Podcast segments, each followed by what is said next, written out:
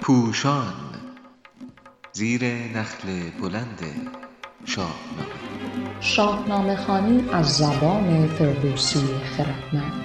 شماره هفتاد و دو مهربان رخش هوشیار.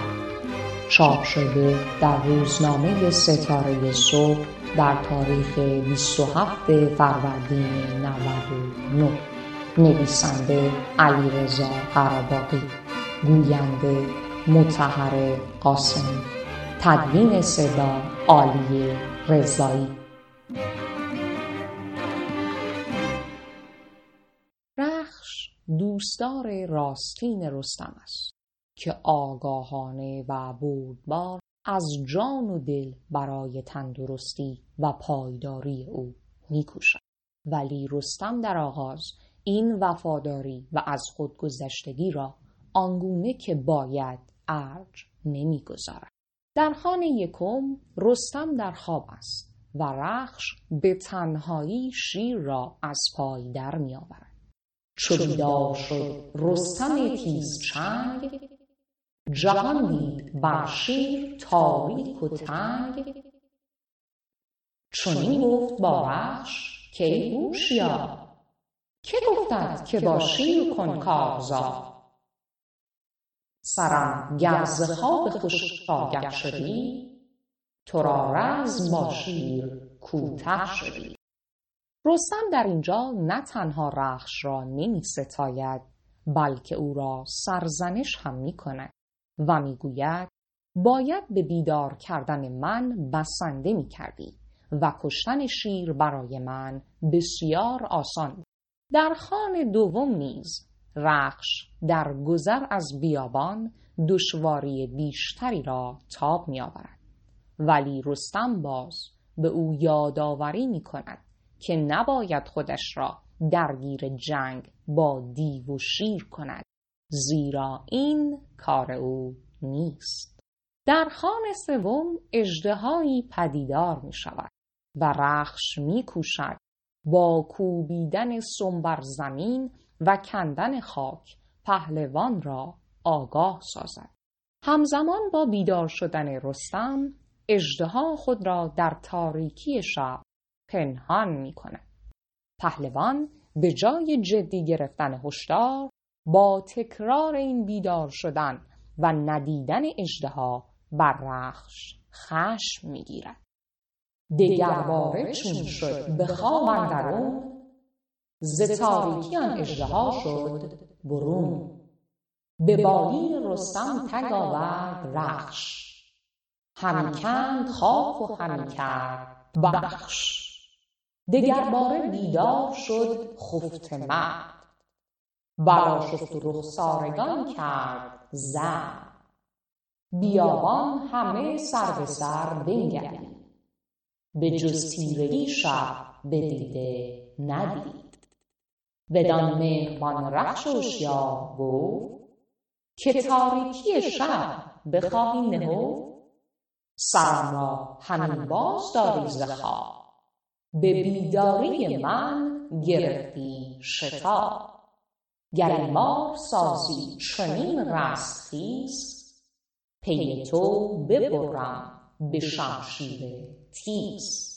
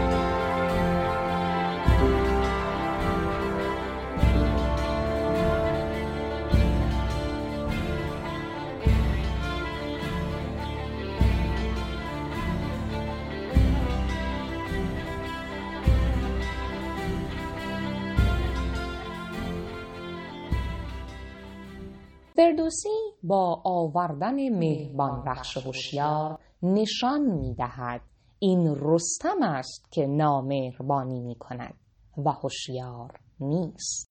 رخش تنها فرمان بردارانه به دستور عمل می کند و به جای درگیر شدن با اژدها می کوشد پهلوان را از خواب بیدار کند. ولی رستم اسب با وفای خود را نادان میپندارد و می‌گوید تو می‌خواهی تاریکی شب را هم پنهان کنی و گمان می‌کنی روز شده که مرا بیدار می‌کنی. پهلوان حتی با نامهربانی و خشمگینانه می‌گوید اگر یک بار دیگر مرا بیدار کنی پایت را خواهم برید. بار سوم که اژدها پدیدار میگردد رخش هم از او و هم از خود رستم بیمناک است. در آغاز می گریزد ولی باز هم وفادارانه و با پذیرش آنکه شاید پایش از بدن جدا شود به سوی پهلوان باز می گردد چراگاه بگذاشت رخش روان. نیارست رفتن بر پهلوان. دلش زان شگفتی به دو نیم بود کش از رستم و اژدها بیم بود هم از بهر رستم دلش نارمید چو باد دمان پیش رستم دوید